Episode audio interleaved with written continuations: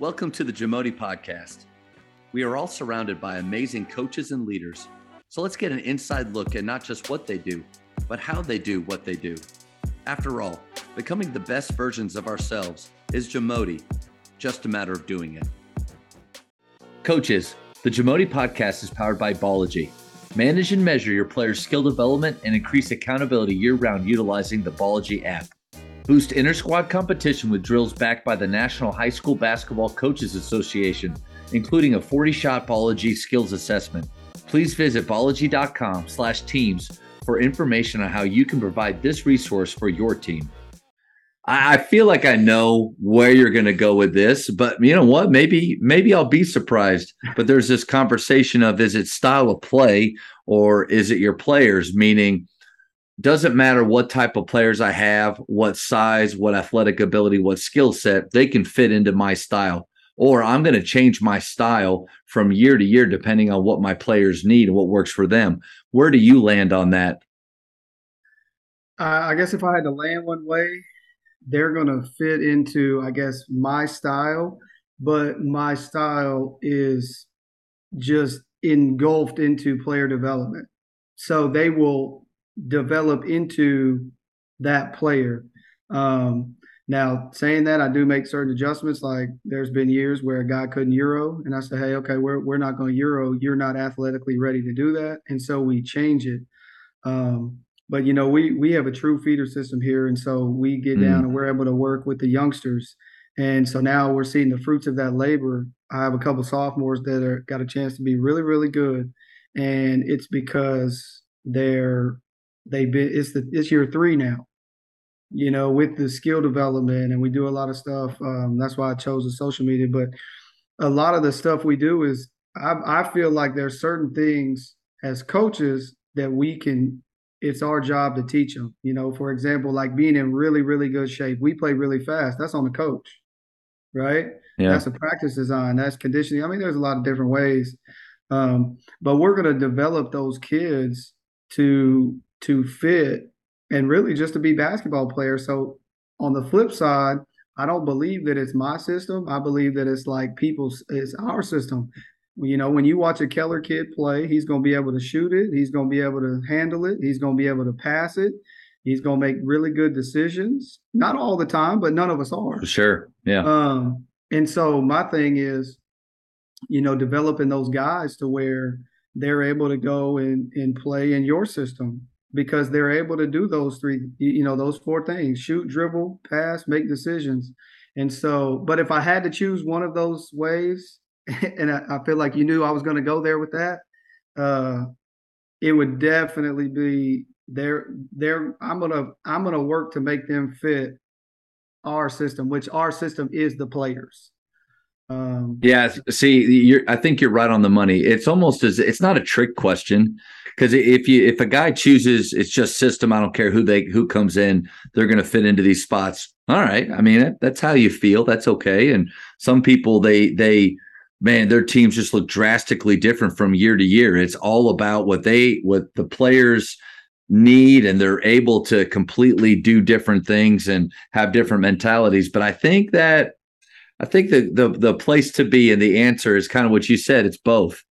I have a philosophy or concepts, the a way the game should be played, the way that it's fun, enjoyable, and players improve in. With that, with those ideas, we're going to train our players to fit that. But recognizing in the moments what they can do and what they are on their way to becoming. And I, I think the way that you said that is right on the money. I love the idea of a feeder system. How much time uh, throughout the week are you spending with those younger grades? Probably quite a bit. It's the most that I've ever been able to as a coach, and a lot of my buddies the same way. Is so we go uh, Monday, Wednesday, Friday. We won't this Friday because of um, because of the fall break, but we split. So I have myself, I go to one Monday, Wednesday, Friday, and my assistant will go somewhere Monday, Wednesday, Friday. And we got two feeders.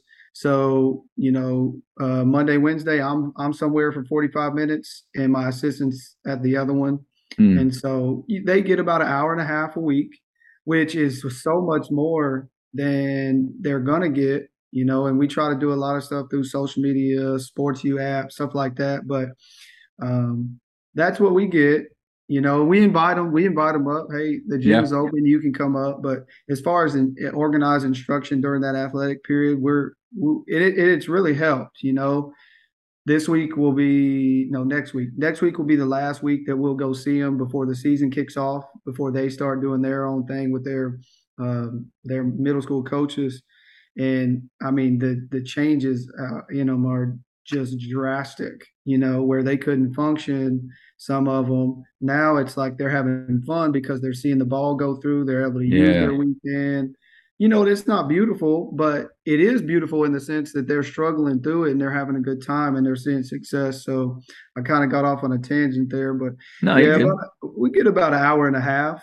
Um, if I could go every day, I would, but I know that's not realistic.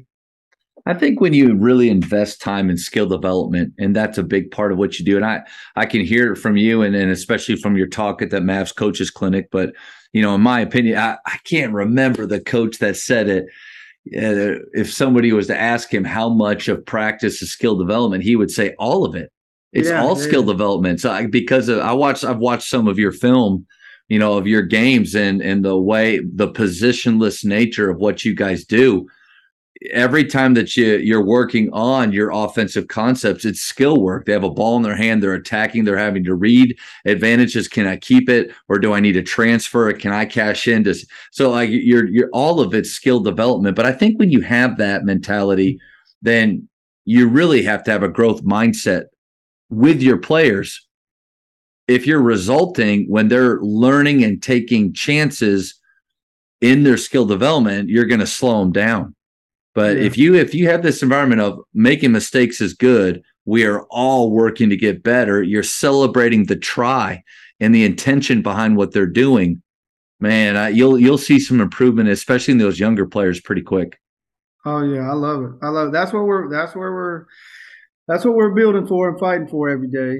You know, it's not getting that mistake free environment to where you know, like you said, you're just applauding the try. It's it can be difficult, it can, you know, because it is so different than what I think a lot of them are used to. But that's why we do it, right? That's why we teach. That's why we invest so much in them. Well, I think you probably you know the end in mind. Like you know where you're trying to get them to go. The player doesn't know.